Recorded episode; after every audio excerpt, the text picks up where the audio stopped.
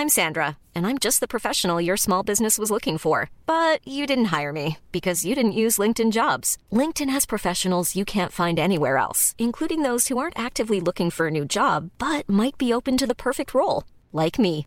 In a given month, over 70% of LinkedIn users don't visit other leading job sites. So if you're not looking on LinkedIn, you'll miss out on great candidates like Sandra. Start hiring professionals like a professional. Post your free job on linkedin.com/people today.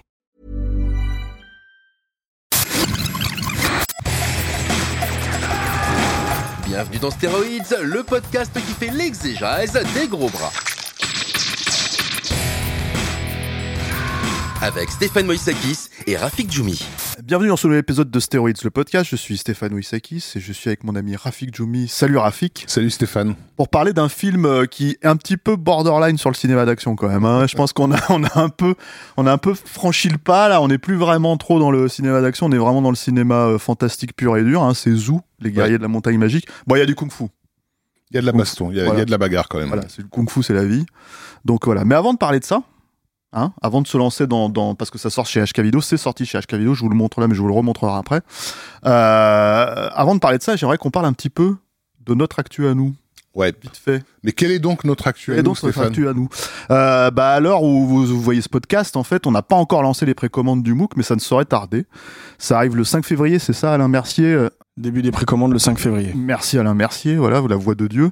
Euh, début des précommandes sur KissKissBankBank.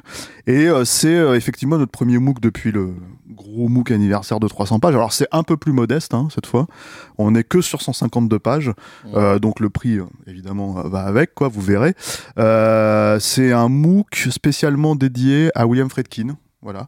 On avait un petit peu, euh, comment dire, euh, en tête déjà de le faire avant euh, qu'il euh, qu'il euh, Qui nous quitte ouais. qu'il nous quitte, voilà, Euh, parce qu'on avait des interviews sous la main euh, inédites.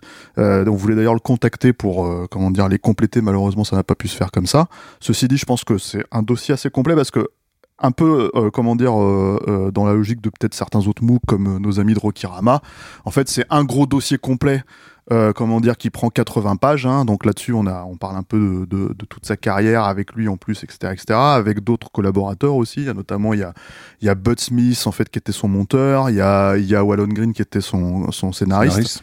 Voilà.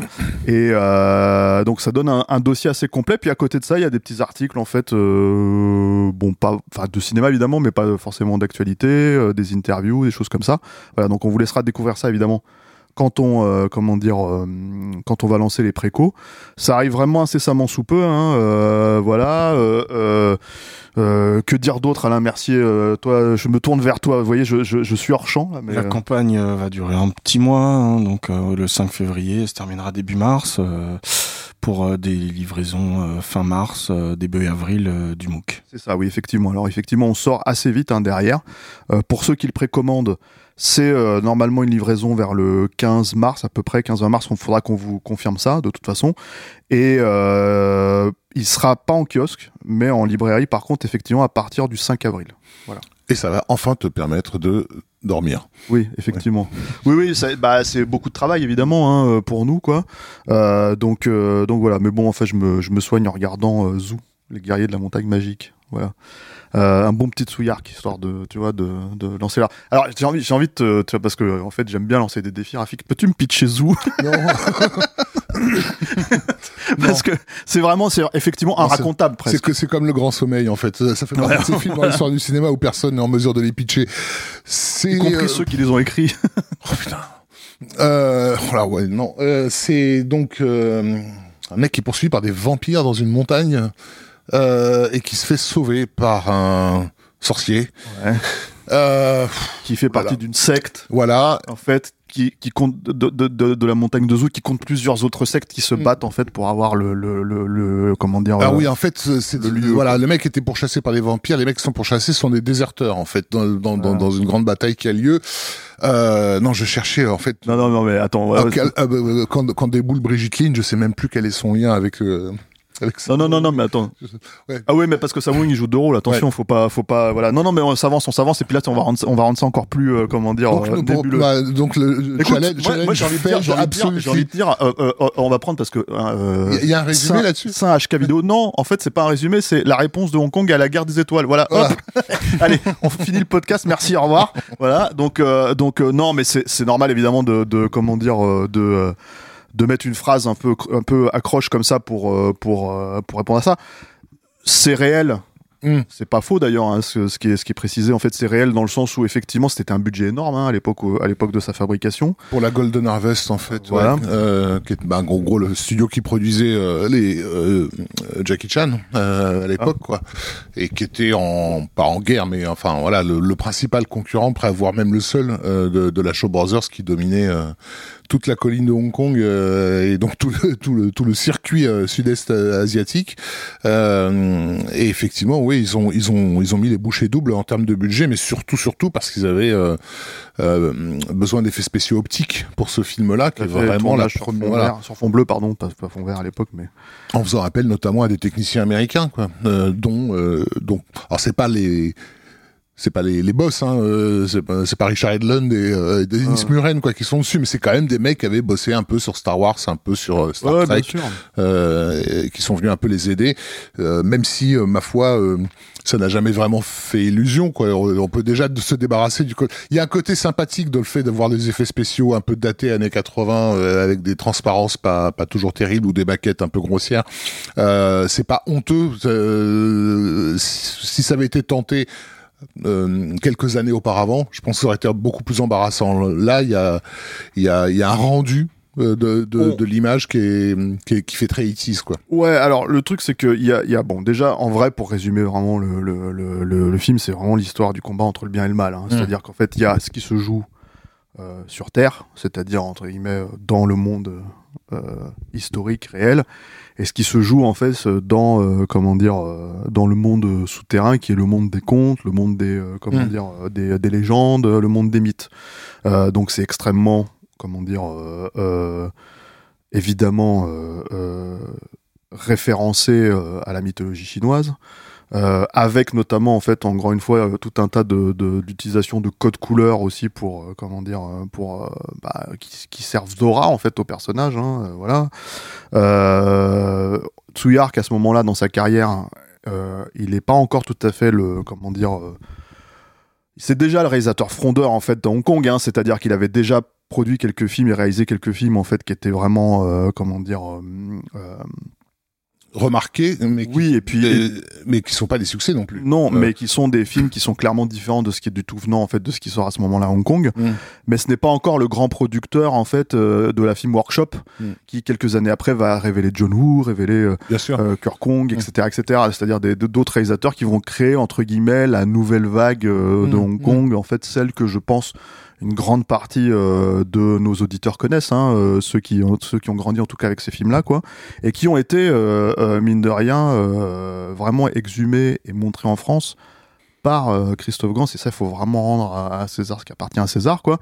C'est-à-dire qu'on avait fait un podcast avec Yannick sur sur Iron Monkey où on a un petit peu on est un petit peu parti dans notre nostalgie d'aller chercher nos laserdiscs chez Musica dans le 13e arrondissement quoi. Mais euh, en fait voilà en France pour pouvoir voir ces films-là à une époque, eh ben, il fallait comment dire aller euh, dans les salles quand Metropolitan sortait euh, tout un tout un comment dire un, un- cycle. une rétrospective voilà euh, fin, fin des années 90, mais euh, mais mais le film de Zoo a été voilà diffusé en France en 84, soit seulement un an après sa sortie euh, euh, à Hong Kong. Et cette euh, cette diffusion qui était au festival euh, du film fantastique euh, de Paris là qui avait lieu au Grand Rex qui était une espèce de messe ahurissante enfin un, en gros c'était un bordel quoi. C'était vraiment un, euh, 3000 3000 fous furieux qui venaient hurler et jeter du PQ de- de- des balcons euh, euh, comment dire et ça fait partie des rares films qui les ont calmés entre guillemets. C'est-à-dire où tout d'un coup les types se sont dit mais qu'est-ce qui se passe à l'écran quoi? Euh, moi j'étais beaucoup trop jeune pour participer à ces fiestas dégénérées. Euh, mais mais par contre j'ai entendu parler de Zoo à travers cette euh, cette projection euh, qui semble-t-il était mythique quoi et on peut le comprendre parce que euh, À une époque où les projections étaient mythiques. Parce Voilà. qu'il faut le dire maintenant, Ouais. en fait, dans malheureusement, hein, dans n'importe quel Il y a- festival, il y a ouais. plus forcément aujourd'hui avec Internet, avec Mm, euh, mm. tout, enfin les Blu-ray, les DVD, tout ça. On récupère tout finalement assez rapidement, assez facilement, et on Mm, peut les voir chez soi. Ce qui amenuise un tout petit peu le, comment dire, le, enfin pas le plaisir de la découverte, mais en tout cas l'aura potentielle que, ça- que, que ces films peuvent avoir en fait sur le marché, quoi. Et, euh, et donc ce qui s'est euh, ce qui s'est produit et je pense que c'était finalement le, le, le but recherché même par la production à son époque, c'est que ça a créé euh, presque l'an zéro de quelque chose.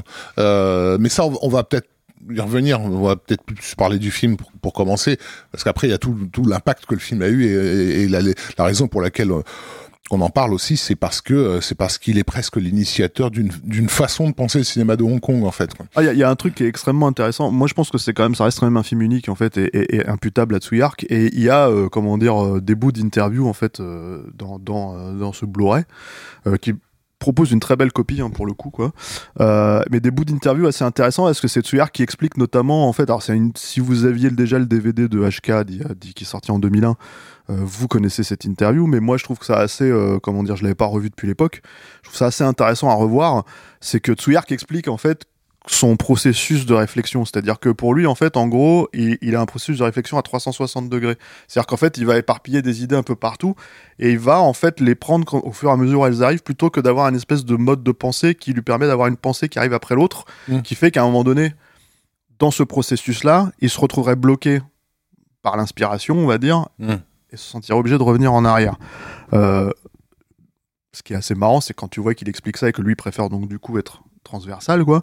Euh, tu te dis bon, déjà ça, ça résume tout, toute la carrière, je trouve, de Tsuyark en fait euh, dans son ensemble, c'est-à-dire avec tout, à la fois le génie, euh, comment dire, filmique total. Et le côté un peu bordélique, en fait, on va dire, de, de, de, de la, de la narration, du sens du récit, etc., etc. Mais qui, à mon sens, produit justement ce- ce- ce- ces avancées. Euh, ce qui fait que ça en fait pour moi un cinéaste extrêmement précieux. Euh, mais en même temps, en fait, avec le recul, tu te dis, mais il est en train de littéralement donner l'explication de tout ce qui va plus aujourd'hui euh, dans, dans le cinéma actuellement, quoi. Cette espèce d'idée, en fait, de, de bah on est bloqué, donc on revient en arrière et on, on Mm. sait plus quoi faire avec ça, quoi. Ça explique beaucoup Zou. Je trouve en fait la forme de Zou Ouais. qui a une forme quand même assez euh, comment dire hybride hein, parce que tu l'as dit euh, tu l'as dit dans ce sens-là c'est-à-dire que c'est à la fois en fait euh, euh, tout ce qui pourrait être euh, traditionnel en fait dans le cinéma euh, euh, de Hong Kong de cette époque-là mais fait euh, pousser en fait entre guillemets avec euh, des technologies euh, qui Donc, étaient complètement nouvelles pour pour pour pour ce pour ce, ce système cinématographique de l'époque. Occidentalisé dans donc dans les effets spéciaux effectivement, mais mais pas mais seulement. pas mais pas dans le récit Euh, pas dans le récit, mais mais mais occidentalisé aussi dans dans la, dans la mise en scène quand même. Euh, le truc c'est que ouais, effectivement quand, quand les premiers films de Tsuy- de c'est c'est vraiment des films de de, de punk. Euh, puisqu'il arrive dans un système qui est quand même déjà hyper euh, bien cadré, euh, voilà, qui a été complètement euh, marqué, on va dire, d'un côté par le, le quasi fantastique de, des, films de King Hu, euh, comment dire, Touch of Zen et Running in the Mountain et compagnie. Donc le, voilà, on a pris l'habitude de voir ces, chevaliers magnifiques faire des sons, des, des bonds de, de, de 5 mètres de haut, enfin plus souvent des femmes que des hommes d'ailleurs. Euh, dans, dans des chorégraphies extrêmement colorées, euh, etc. Et on a l'école euh, Changche, euh, qui est vraiment le comment dire le le, euh, voilà, le euh, Wuxia, euh, badass, voilà, voilà, où, où ça, ça gicle du sang dans tous les coins, etc. Un petit peu un côté Sergio Leone du, du, du extrêmement viril voilà, voilà. Ouais. tout à fait ouais Euh, mais, mais bon, voilà, on est vraiment dans, je trouve, dans, dans ces deux eaux là, par rapport au film en, en costume, j'entends, et euh, et et donc les, les premiers films que Tsuyark fait euh, euh, sont, sont presque des réponses à, à, ce, à ce système, où visent presque à le déconstruire. Quoi. Euh, Butterfly Warriors, c'est un film qui fait semblant. un Mordor Euh, pardon, euh, j'expliquerai aussi pourquoi je me suis trompé. Bu- Butterfly, Butterfly Murders fait semblant de, de jouer sur ce, truc-là pour nous emmener ailleurs. Et le suivant, euh, Histoire de cannibale, euh, We're Going to Eat You, euh, c'est c'est carrément un crachat à la gueule de, de l'industrie du cinéma de Hong Kong mais tout en jouant avec les mêmes logiques Oui. parce que ça reste des films de kung-fu ça reste des films en fait euh, comment dire euh, des récits extrêmement euh, tourné vers le public, Mm. mine de rien, parce que ça, c'est ne serait-ce que d'un- d'une manière sensitive, en fait, pure et dure. C'est-à-dire que en gros, euh, quand on connaît pas, en fait, quand on entend parler de ces films, moi, je sais que je les ai découverts bah, à la fin des années 90, encore une fois, grâce à Christophe Gans. hein. on ne dira jamais, encore une fois, moi, en tout cas, je, je le dirai jamais assez que, que je dois beaucoup de ma cinéphilie à Starfix, Mm. je dois beaucoup de ma cinéphilie à Christophe Gans, je dois beaucoup de ma cinéphilie à Dionnet, par exemple, qui sont des gens qui ont, qui ont vraiment été des, qui, ont sûr. joué un rôle de passeur Mm. extrêmement euh, important euh, à cette époque-là. Euh, et, euh, et, et quand tu lis en fait sur Butterfly Murders, quand tu lis sur euh, comment dire euh, sur We Are Going to Eat You, qui est histoire de cannibale en français, tu sais pas en fait que c'est euh, des films très drôles. Mm. Tu vois, tu sais pas que c'est des films euh, extrêmement euh, euh, euh, populaires au sens euh, comment dire euh, tournés vers le public Ah oui, clairement. oui. extrêmement sensitif dans la mise en scène, même si bon, j'avais déjà vu, il était une fois en Chine et tout ça, euh, et que voilà, on- euh, là je me disais c'est le grand spectacle en fait, donc c'est normal qu'il fasse ça. Non non, il commençait déjà en fait ce, ce- ces logiques-là à ce moment-là Mm. quoi. Mais, mais, mais ça reste ça reste des films qui étaient un peu décamouflés au moment Oui, où sûr. ils ont ils ont déboulé et qui- des films agressifs. Des films agressifs voilà où lui-même reconnaît qu'il était très en colère quand il les a fait euh, voilà ça va culminer avec l'enfer des armes euh, voilà euh, dont, dont on reparlera j'imagine mais euh, Bah, il faut le dire, hein, on va le- je vais le répéter euh, à la fin de, de l'émission, mais ça sort, là, ça ressort en salle là, avec Splendor et euh, euh, nos amis de chez Spectrum, quoi, euh, dans une belle copie. Euh, voilà, c'est si vous avez vraiment, si vous avez euh, jamais vu l'enfer des armes, euh, bah en fait, c'est qu'il y a une salle qui le diffuse à côté de chez vous. Je crois que ça sort le 7 février, si j'ai pas de bêtises, Ouais, quoi. ouais. Donc voilà, c'est faut vraiment, c'est c'est à voir quoi. Rafik, tu prends ton téléphone, tu es mal poli. juste Vas-y, euh, juste que tu voulais euh, Parce qu'en fait, j'ai du mal à retenir les noms, tout simplement.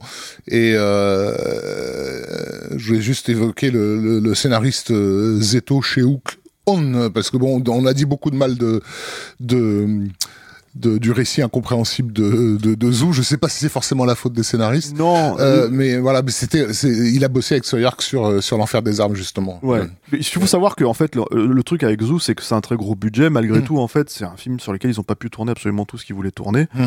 justement à cause en fait de bah euh, euh, comment dire euh, l'ébullition euh, créative de de, de Tsuyark en fait qui est, qui est tout le temps en mouvement on, on connaît euh, comment dire euh, Julien Carbon et, et Laurent Courtiot qui ont, qui ont été scénaristes euh, qui, qui sont des, des, Oui. des anciens journalistes en fait Tout Avec à fait. toi toi tu as, tu as travaillé avec eux d'ailleurs en, en- dans les années 90 au Cinéphage Tout à fait. Et, en fait, je les connaissais d'avant, euh, avant de les rencontrer, puisque justement, et ça explique mon erreur de tout à l'heure, euh, Carbon et Courtiou avaient créé un fanzine qui s'appelait Butterfly Warriors. ah En référence à la fois à Butterfly Murders et à à Zoo. Warriors from the Magic Mountain. Donc c'est aussi dire à quel point euh, le film de Tsoyark a, a, a marqué une communauté en 84 au point que tu pouvais appeler ton fanzine comme ça et les gens le, re- le reconnaissaient immédiatement. Ils savaient de quoi t'allais parler simplement parce qu'il y avait euh, ce Warriors dans le titre. Quoi. Et à l'époque, donc Carbon et, et Courtiot, à la fin des années 90, début des années 2000, en fait, on travaillait avec Tsuyark notamment sur, bon, il y a Black Mass 2, quelques films comme ça. Ils, ils, ont, ils ont été scénaristes à Hong Kong à cette Ouais. époque-là. Et, euh, et ils nous ont clairement expliqué, euh, encore une fois, l'espèce de frénésie euh, euh, créative de, de Tsuyark, en fait, qui, même 20 ans, 25 ans après ses débuts en tant que réalisateur, n'était, était toujours Mm. intact. Mm. C'est quelqu'un qui dort deux heures par nuit, qui, euh, qui, comment dire, qui est tout le temps, en fait, sur 15 projets en même temps, qui, euh, comment dire, voilà. Donc, en fait, la, la problématique, encore une fois, du récit de suivre un scénario, pe- peut-être que quand euh, toutes les portes sont ouvertes et qu'il a la capacité de le faire et qu'il était une fois en Chine, bon, on voit ce que ça donne, ça, ça, ça donne le grand film épique, le classique, hein, pur et dur, quoi. Euh, Celui-là, c'est un classique, entre guillemets, par défaut, effectivement, c'est dans sa façon dont les gens, en fait, l'ont perçu dans le monde entier. C'est-à-dire que, on le sait, hein, euh, John Carpenter l'a dit, c'est une des références de, de, de Big Trouble in Little China, de- des aventures de Jack Burton. Euh, ça se voit hein, quand on regarde le film, quoi. Euh, euh, Il y a, il il une, notion en fait de voilà, bon, t'as parlé de, comment dire, de ce, de ce, de cette façon euh, dont ça a été reçu au Festival du Rex, hein, pour ça, voilà. Je crois, si je dis pas de bêtises, je me trompe peut-être, mais c'était pas le film qui a fait la couverture.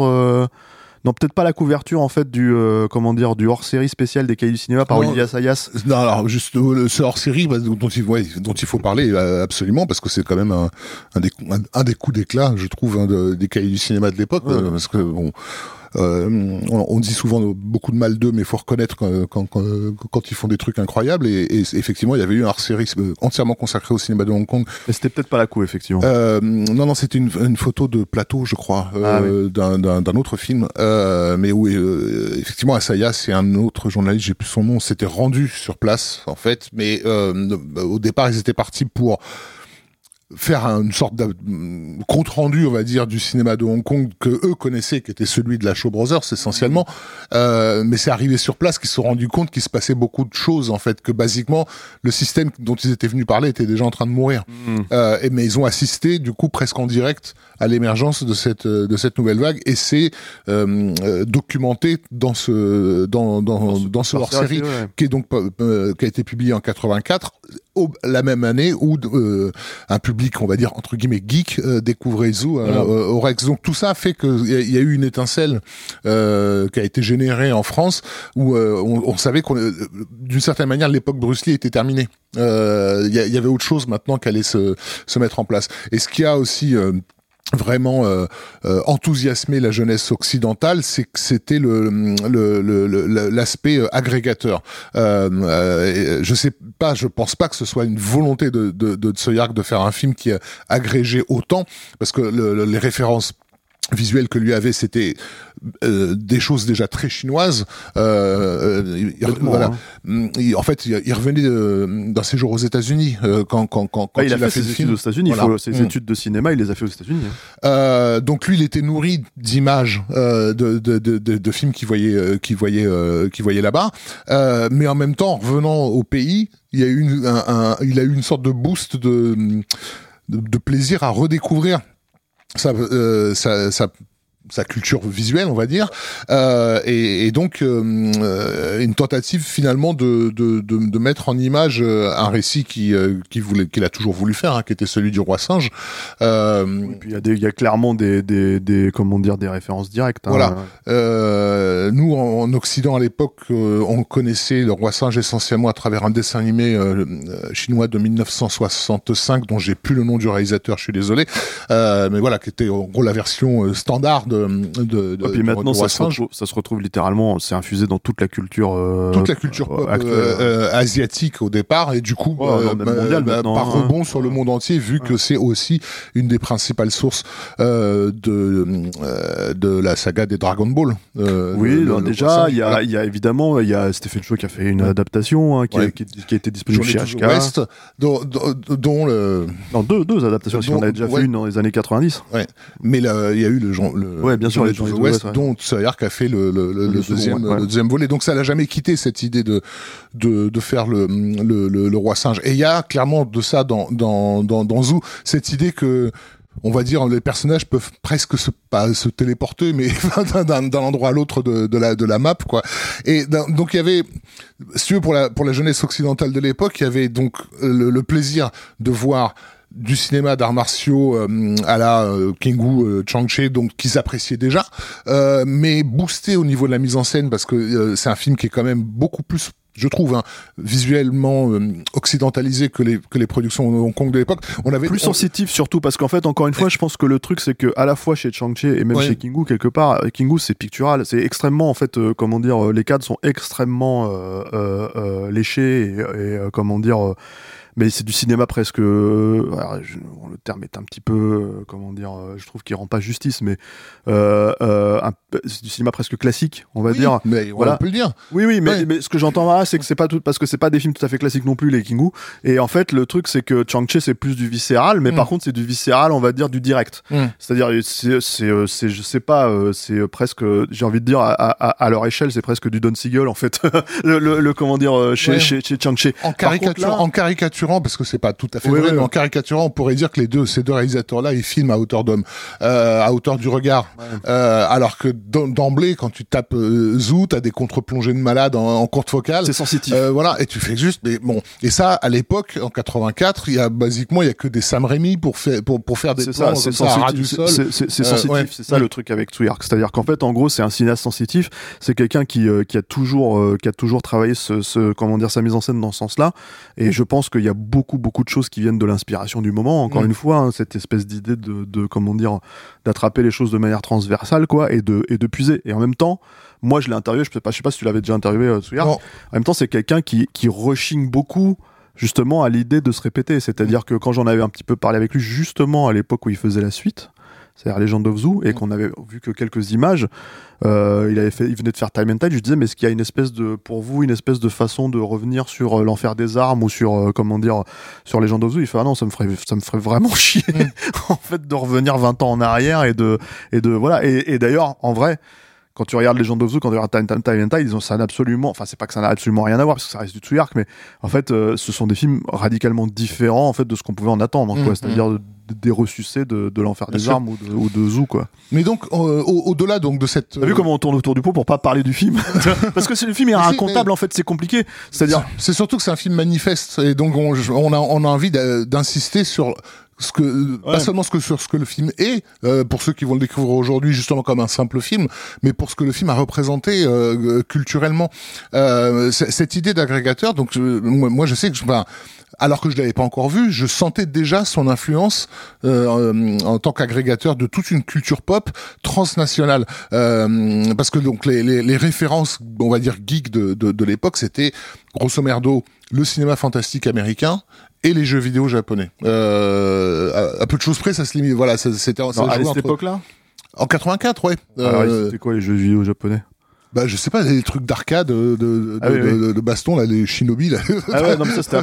Ce genre de truc. Voilà. Donc, t'allais jouer un ninja euh, sur ta bande d'arcade et, et ou, ou alors tu, euh, tu te tapais euh, Evil Dead de, de, de, de Sam Ouais. Raimi. Et tu te retrouves avec un film qui est, qui est, qui est les deux à la fois.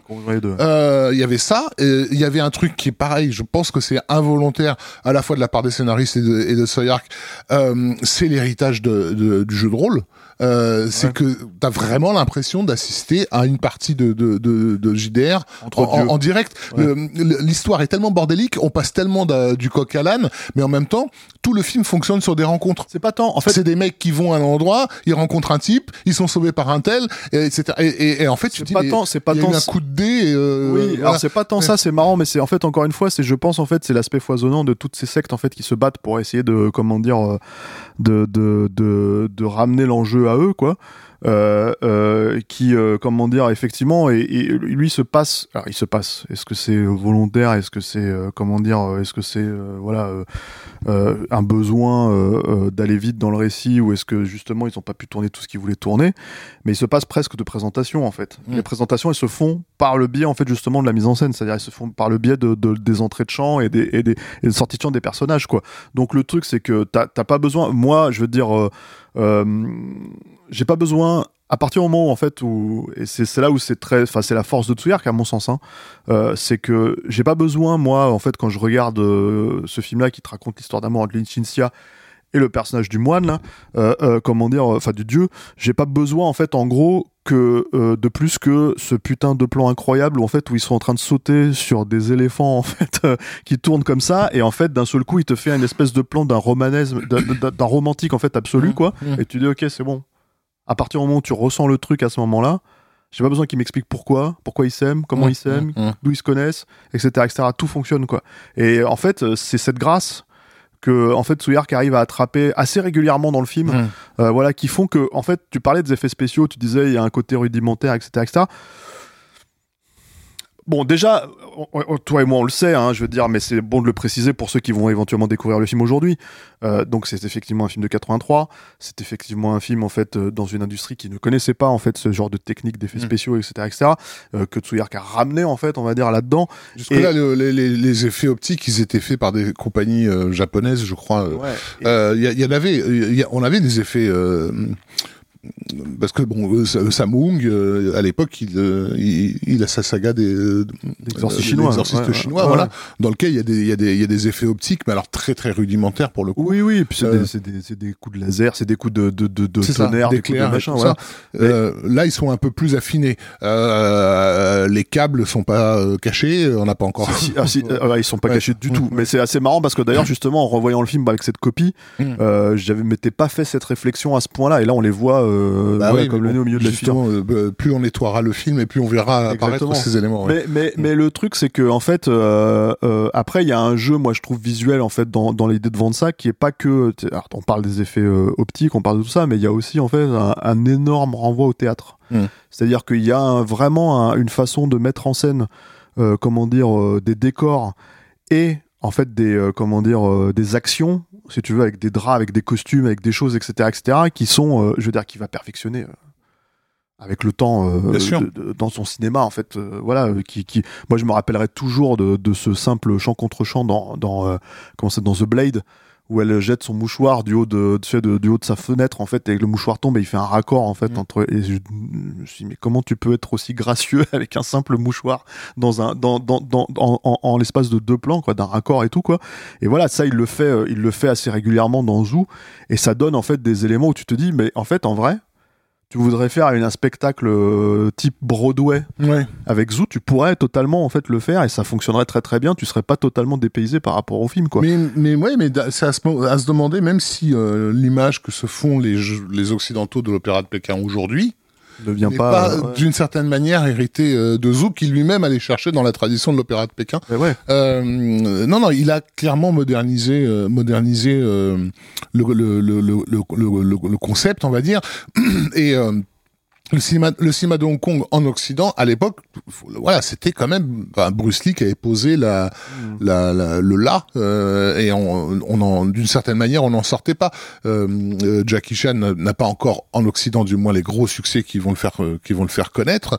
Donc, il est encore un peu dans, dans, dans ce sillage, euh, dans ce Pourtant, il avait sillage-là. déjà commencé un peu tourner aux États-Unis. Hein. Oui, mais je parle de, de, Ouais. de, de, de ce qui va vraiment le faire exploser, les polystories, euh, ce, ce Ouais, genre de, de, de film-là. Pardon. Euh, et euh, comment dire et le souvenir de, de, de des films donc euh, de type les rondelles d'or et compagnie il est déjà lointain c'est Ah, déjà un sûr, public ouais. qui est, pas, qui est passé. Euh, donc il y a, y a des tas de gens pour qui Zoo ça, euh, visuellement ça va être le c'est ça l'an zéro du fantastique chinois. Euh, le premier gros succès qu'on aura en France de, de, de, de films de Hong Kong, de pur Hong Kong en salle, euh, ça sera Histoire de fantôme chinois, produit par Tsui Hark, euh, donc en 89, je crois. Euh, 88. Euh, non, 87 euh, à Hong Kong et c'est sorti chez nous en 88. Mais moi d'ailleurs, c'est- 88, ça a été 88. ma, ma, pour le coup, comme je suis un petit ouais. peu plus euh, jeune, Mm. euh, effectivement, c'est là, j'y suis allé sur les conseils de Mad Movies hein, euh, que je lisais à l'époque, et en gros, euh, euh, je je- j'ai pris une claque. Mm. C'est-à-dire que bon, moi j'avais vu Evil Dead euh, très peu de temps avant, donc forcément, effectivement, j'ai fait la, Mm. Le conjonction. lien, ouais. Et pour moi, c'était Histoire de fantôme chinois qui est qui est qui est un film plus cohérent Au, au niveau du par récit, des choses, mais qui est moins à la fin quand tu les revois les deux, qui est quand même moins inventif Ouais, quelque non, part. non, quoi. clairement. Euh, mais mais mais mais qui est quand même dans l'héritage euh, Totalement. totalement. de de de, de Zoo. Donc c'est vraiment le film qui a, qui a qui a initié. Et je pense que pendant euh, toutes les années 90, on va pas sortir de de ce de de ce moule d'une d'une certaine façon. Euh, The Blade aussi chef-d'œuvresque que soit le, le le film ne va pas euh, créer la même révolution esthétique. Non, alors Euh, The Blade a été un bid énorme hein, à Hong Kong. Mm. hein, euh, je vais te dire, c'est un film qui est euh, qui euh, bon qui est, qui est sorti euh, encore une fois encore par la grâce de de Gans et de HK en fait c'est sorti chez nous mais euh, mais euh, et puis c'est sorti dans quelques dans quelques pays euh, je veux dire euh, en Angleterre il y a aussi euh, comment dire une, un certain culte autour de et par la force des choses hein, euh, un certain culte de comment dire du cinéma de Hong Kong quoi euh, donc voilà, mais après, euh, c'est pas du tout un film qui s'exportait, euh, y compris même euh, culturellement de la même manière que Zoo, Mm. quoi, The Blade. Par contre, le truc, c'est que effectivement, pour moi, le stade terminal, en fait, euh, de de, de la digestion, on va dire, de ce type de cinéma-là, c'est un truc comme Storm Riders, qui est, euh, à mon sens, complètement euh, amorphe et euh, inintéressant, en fait. Mm. Voilà. Je veux dire, je je j'échange pas du tout mon baril de, de comment dire de, de de Histoire de fantômes chinois, de Swordsman 2, euh, de tous ces films-là, en fait, pour, pour la version finalement Miramax, quoi. Vois, de, de, de, de ce genre de récit, quoi. C'est c'est ce que je trouve que c'est, en fait, Storm Riders. Et Je trouve ça extrêmement, euh, comment dire, ah oui, les effets spéciaux sont meilleurs, si on veut. Enfin voilà, on peut, on peut discuter de tout ça, mais à la fin, euh, c'est pas du tout incarné. Ça, c'est incarné. C'est aussi la grosse distinction, c'est-à-dire qu'on a beau ça a beau partir dans tous les sens ce podcast un peu comme le film hein, quelque part en fait si tu veux on, on- en fait et, et, et on, on, on parle de du film de manière un peu détournée euh, la réalité de la situation c'est que c'est un film incarné c'est-à-dire qu'en gros euh, je veux dire c'est un film dont on ressent en fait euh, en gros les, les atermoiements de ces personnages Mm. de Yen Biao, de tout ça, etc. etc. Alors j'aimerais qu'on parle. Euh, J'avais entendu parler de cette version, je ne l'avais jamais vue. Elle est en bonus en fait sur le comment dire euh, sur euh, sur le sur le Blu-ray. Je leur montre le Blu-ray comme ça pour ceux qui, qui nous regardent en vidéo euh, chez HK. hein. Euh, C'est une version en fait qui s'appelle Zoo euh, Time Warriors qui est la version occidentale en fait du film. Alors quand le film c'est à moitié bidé euh, euh, à Hong Kong, euh, encore une fois très gros budget, tout ça, etc., etc. Gros cast hein, quand même, parce que t'avais déjà Samoan, t'avais Jinxia, tout ça, etc., etc. Yuan Biao, euh, t'as comment dire, t'as la Golden Harvest qui a fait produire en fait une version à destination du marché international, qui est une version qui donne, qui offre en fait un encadrement au récit. C'est-à-dire que c'est Yuan Biao qui d'un seul coup joue euh, comment dire, un escrimeur des temps modernes, de nos jours, quoi, qui en fait euh, découvre, alors qu'il est asiatique, hein, il découvre en fait euh, les, les légendes chinoises par le biais d'une exposition. Ce qui est vraiment en fait, c'est vraiment la, la porte d'entrée pour les occidentaux, quoi. Découvre en fait un amour ancestral. Euh, comment dire euh, euh, pour une pour une personne en fait qui est représentée dans des dans des dans des dans des dans des aquarelles quoi dans des dessins quoi. Et en fait se retrouve par par, par le biais d'un accident de voiture en fait se retrouve dans le passé. Et là d'un seul coup le récit initial reprend en fait si tu veux il est coupé hein, euh, échangé il y a plein de petites scènes alternatives ça, etc etc. Mais c'est un bon gros prologue de 20 minutes euh, euh, en plus vraiment fait avec des acteurs euh, anglo-saxons tu vois occidentaux en fait si tu veux à la Hong Kong qui jouent tous comme des patates tu vois qui sont nuls parce que je sais pas où ils les trouvent mais ils prennent les les, les... ça c'est un grand truc du cinéma de Hong Kong hein, c'est-à-dire les acteurs occidentaux ils sont nuls en général quoi. En général hein, je dis bien. Et, et, et donc t'as ça t'as une espèce de baston euh, entre au début entre Yen Biao et un comment dire donc il y a un peu plus d'arts martiaux euh, pur et dur on va dire d'action à l'astéroïde dans cette version là quoi. Euh, elle est attribuée à Tsuyark mais apparemment c'est pas lui qui a tourné ces séquences là parce qu'il était déjà ailleurs hein, il Ouais, était déjà en train de fonder la film workshop à ce moment là quoi. C'est une version qui date de 85 euh, et effectivement, il y a une espèce de récit cadre autour, en fait, pour dire voilà, c'est l'histoire euh, d'un homme euh, moderne qui se retrouve projeté dans cet univers, euh, tout ça pour euh, vraiment euh, faire au rentrer des au livres, euh, chausse-pied. Richard au pays des livres magiques. Ouais, voilà, c'est ça. C'est vraiment pour faire rentrer au chausse-pied, en fait, en gros, le, le- tout un, tout un, tout un récit mythologique qui serait complètement abscon pour pour le public occidental, quoi, Mm. de cette époque-là, quoi. Euh, la copie est pas démentielle, mais c'est, ça reste propre, hein, on peut le regarder et tout, quoi. Euh, il va sans dire que c'est euh, un moins bon, vu, un moi, je moins l'ai- bon ouais. film. Non, mais un moins bon film que, que, que voilà. Mais ceci dit, c'est une vraie curiosité, un vrai bonus hyper intéressant et je trouve ça super qu'ils aient pu le mettre sur le Blu-ray, quoi, parce que euh, j'en avais entendu parler, j'avais jamais vu euh, cette version. Euh, et effectivement, c'est assez édifiant. euh, et puis c'est surtout, c'est un document pour voir comment euh, ce cinéma-là, à cette époque-là, en fait, ne s'exportait pas aussi euh, simplement qu'aujourd'hui, euh, où, euh, bah, euh, en gros, euh, pour, euh, pour vraiment pour être large dans le cinéma asiatique, euh, comment dire. Euh, Parasite de Bong Joon-ho euh, gagne à la fois la Palme d'Or et l'Oscar du meilleur film. Donc en fait, on en est, on a, on a quand même fait des, on a quand même fait des, des, Ouais, puis, des bons, quoi. au- sans, sans passer même par, euh, par le festival de Cannes ou les Oscars ou je sais pas quoi. euh, Non, mais c'est une- un représentatif de, de, Le- de- le- voilà, le- de- de, la façon dont c'est ouais. accepté, quoi. Pour, pour moi, l'héritage de Zoo, il est, euh, encore une fois, je citais Dragon Ball tout à l'heure. Ouais. Euh, je pense qu'il n'y a, pas de Naruto sans, sans, sans ah non, Zoo. bien sûr. hein. Enfin, je veux dire, tout- mais le- le- on le sait que les, les films de Hong Kong de, l'époque euh, comment dire euh, couvraient tout le tout le marché euh, euh, asiatique quoi Euh, donc le Japon s'en est autant nourri euh, que, que que que les Chinois l'ont pu le faire et c'est enfin je veux dire c'est évident que même même dans le jeu vidéo euh, de de, de, la fin des années 80 on commence à voir des des, des, des choses qui vont dans ce sens là donc effectivement le premier occidental à l'avoir traduit directement c'est Carpenter euh, avec les aventures de Jack Burton où À quel vraiment prix, hein, encore une fois. Hein. Et à quel prix bien sûr mais euh, mais Pour ça, on a fait un long podcast sur Carpenter. le, le- le- la joie qu'il y a dans le film de, de, de, de, de Carpenter, la joie enfantine qu'il y a de, de- dedans, effectivement, cette énergie dont tu parles dans, dans le Soyark, elle est, c'est ça quoi. C'est ce qu'il a essayé de aussi Ah ouais, de capter, ouais, bien de sûr, capter, hein. de capturer cette idée de, de mecs qui peuvent euh, faire des combats à l'épée en sautant en l'air euh, sur sur sur 15 minutes. Et avec quoi. avec un respect avec un respect euh, comment dire euh, euh, total euh, de Mm. comment dire euh, de ce cinéma là c'est ça le- c'est ça aussi l'idée c'est-à-dire que en gros euh, ce n'est pas euh, je veux dire euh, même Gans lui bien des années après avec Craig Freeman avait déjà aussi cette logique-là de dire voilà, je veux que ça soit un acteur asiatique qui joue le rôle, etc. etc. Donc il y a tout un truc aussi euh, comme ça de, de cadre en fait, de respect en fait de ce cinéma-là. Euh, mais le premier, c'était Carpenter, c'est sûr, hein, voilà, du- dix ans avant. Donc, euh, et deux ans, euh, tout simplement deux ou trois ans après la sortie de, de Zoo, quoi. Il y a une suite. Oui, Legend of Legend Zoo, of qui est Zoo. complètement ouais, dingue. ouais. Enfin, moi, je trouve, hein, euh, qui est complètement euh, pareil, en fait, si tu veux, euh, qui, qui se pose avec les, exactement les mêmes, entre guillemets, presque problématiques, en fait, que l'original. C'est-à-dire qu'en gros, euh, les mêmes problématiques vis-à-vis des effets spéciaux numériques, les, euh, le- qui, qui prennent le pas sur les effets optiques et tout ça. Les mêmes problématiques sur, euh, comment dire, euh, sur un récit complètement, euh, comment dire, euh, bah, euh, foutraque, mais avec les mêmes, je trouve, qualités. Hein, euh, comment dire, alors à, à degrés différents, de, sensi de, de, de cinéma sensitif en fait, c'est-à-dire de vraiment de, de, voilà, moi je trouve que c'est un film. euh, euh, qui mériterait aussi, pareil, de d'être euh, un peu revu à la hausse, quoi. Of Zoo, ouais. Ouais.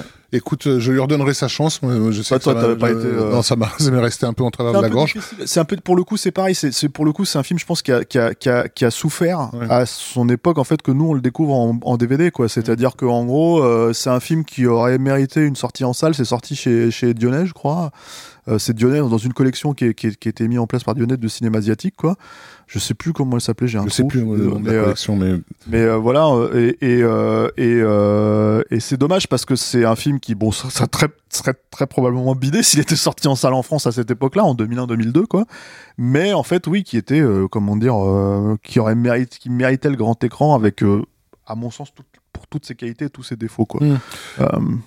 Euh, Ouais. Et de toute façon, même Zoo, en vrai, euh, Les Guerriers de la Montagne Magique, ce n'est pas le film. Je veux dire, c'est pareil. J'imagine que quand tu découvres le film dans euh, dans euh, dans cette fameuse projection du Rex, ça, doit être complètement. C'était le public auquel il Voilà. s'adressait. C'était Euh, complètement le- dingue. voilà. Mais, mais, mais après, Le- nous, on les le circonstances ont fait tard. hein. que les circonstances ont fait que le film a trouvé très exactement les gens qui devaient le voir euh, moment, à, tra- à ouais. travers cette cette séance cette séance effectivement aujourd'hui co- considérée comme mythique. Mais euh, Toi, tu te rappelles pas quand est-ce que tu as découvert le film? Je l'ai découvert dans les années fin des années 80 je pense et sur une VHS pourrie euh, ouais c'est très flou euh, je sais même pas comment j'avais récupéré Ouais. cette VHS il y avait des sous-titres anglais euh, Oui, bah, voilà bah, je pense que c'est tout- euh, tous les trucs que ouais. tu trouvais chez Musica. Moi, Ouais. moi, je sais que tu peux pas. Enfin, je, j'ai le nombre de copies de Laserdisc qu'on a fait sur VHS à l'époque Mm, et mm. tout, quand on louait tous ces films-là pour, pour comment dire, pour pouvoir les avoir à la maison parce que les Laserdiscs étaient trop chers, tu vois.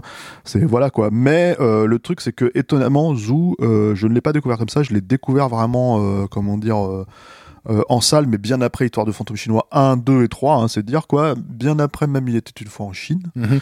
Euh, Alors justement, donc, il était euh, une fois en Chine et presque parce que il y, y y avait un côté, comment dire, avec, euh, la Golden Harvest, fait, fait- voilà, met la main sur cette espèce de fou furieux, euh, voilà, qui a, qui a de la morvonnée et qui crache sur tout le monde dans, dans la rue pour lui faire faire un film entre guillemets normal.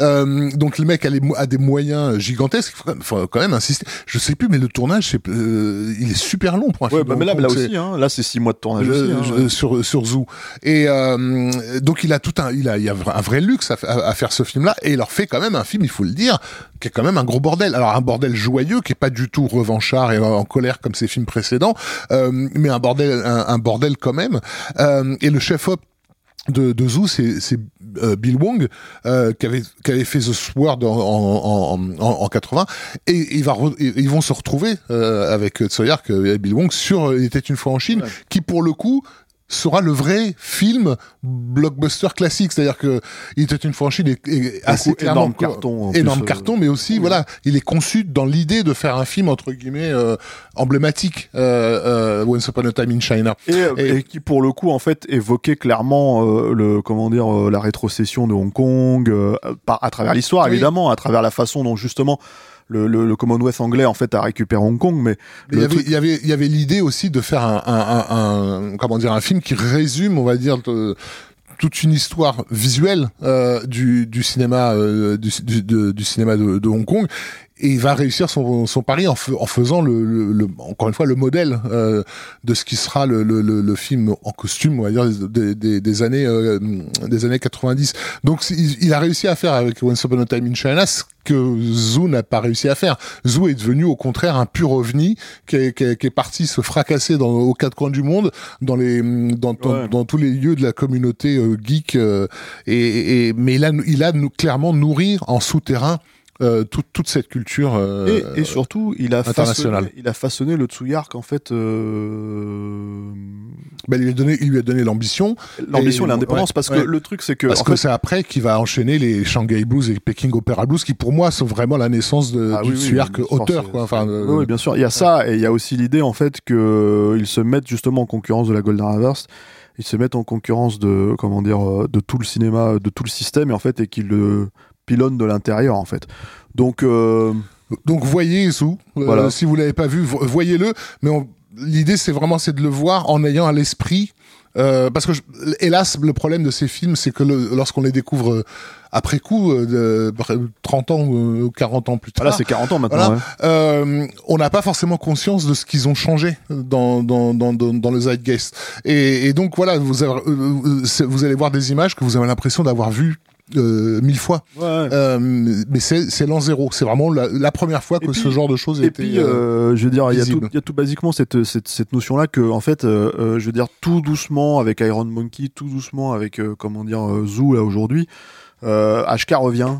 En fait, en Blu-ray, on se rappelle qu'au début des années 2000, ils, ils, avaient quand même sorti une très belle, comment dire, collection en DVD de, de dans des dans des dans des beaux coffrets, dans des choses comme ça, etc., etc.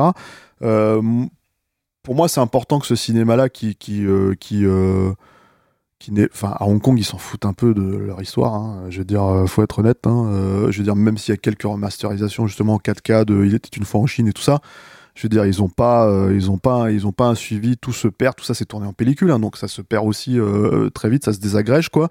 Donc, je pense que c'est important en fait quelque part pour la cinéphilie et pour voilà pour ce cinéma que ça, re, ça ressorte et que ça, que ça continue à fonctionner et qu'on puisse les voir. Donc si vraiment ce cinéma vous intéresse, c'est sorti chez HK, on espère qu'il y en aura d'autres. Voilà. Je sais pas si on a fait, je sais même pas si on a vraiment parlé de Zoo. En fait, on a parlé ouais, de tout et n'importe quoi, tu vois. non, non, mais le film en soi, je veux dire. Fais-moi un synopsis de Zoo, s'il te plaît. C'est le, c'est le combat entre le bien et le mal, Rafik. Voilà. Dans, euh, comment dire, euh, dans la mythologie chinoise. C'est ah, un, un, peu le Star Wars de Hong Kong. C'est un peu le Star Wars de Hong Kong. Voilà la réponse à la guerre des étoiles. Voilà. Merci Raph. Merci Steph. Merci à Alain Mercier à la technique. Là, je me tourne vers lui, mais il est hors champ. Voilà. Euh, merci à vous tous qui nous suivez. Alors, je rappelle qu'en fait, on va lancer euh, donc les précos euh, du MOOC. J'ai presque envie de dire le MOOC.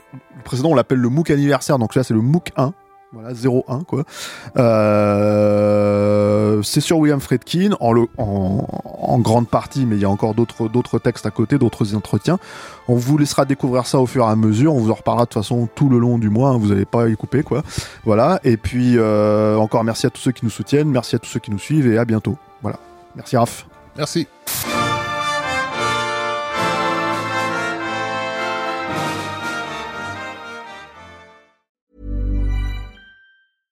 Mom deserves the best, and there's no better place to shop for Mother's Day than Whole Foods Market. They're your destination for unbeatable savings, from premium gifts to show-stopping flowers and irresistible desserts. Start by saving 33% with Prime on all body care and candles. Then get a 15-stem bunch of tulips for just $9.99 each with Prime. Round out Mom's menu with festive rosé, irresistible berry chantilly cake, and more special treats. Come celebrate Mother's Day at Whole Foods Market.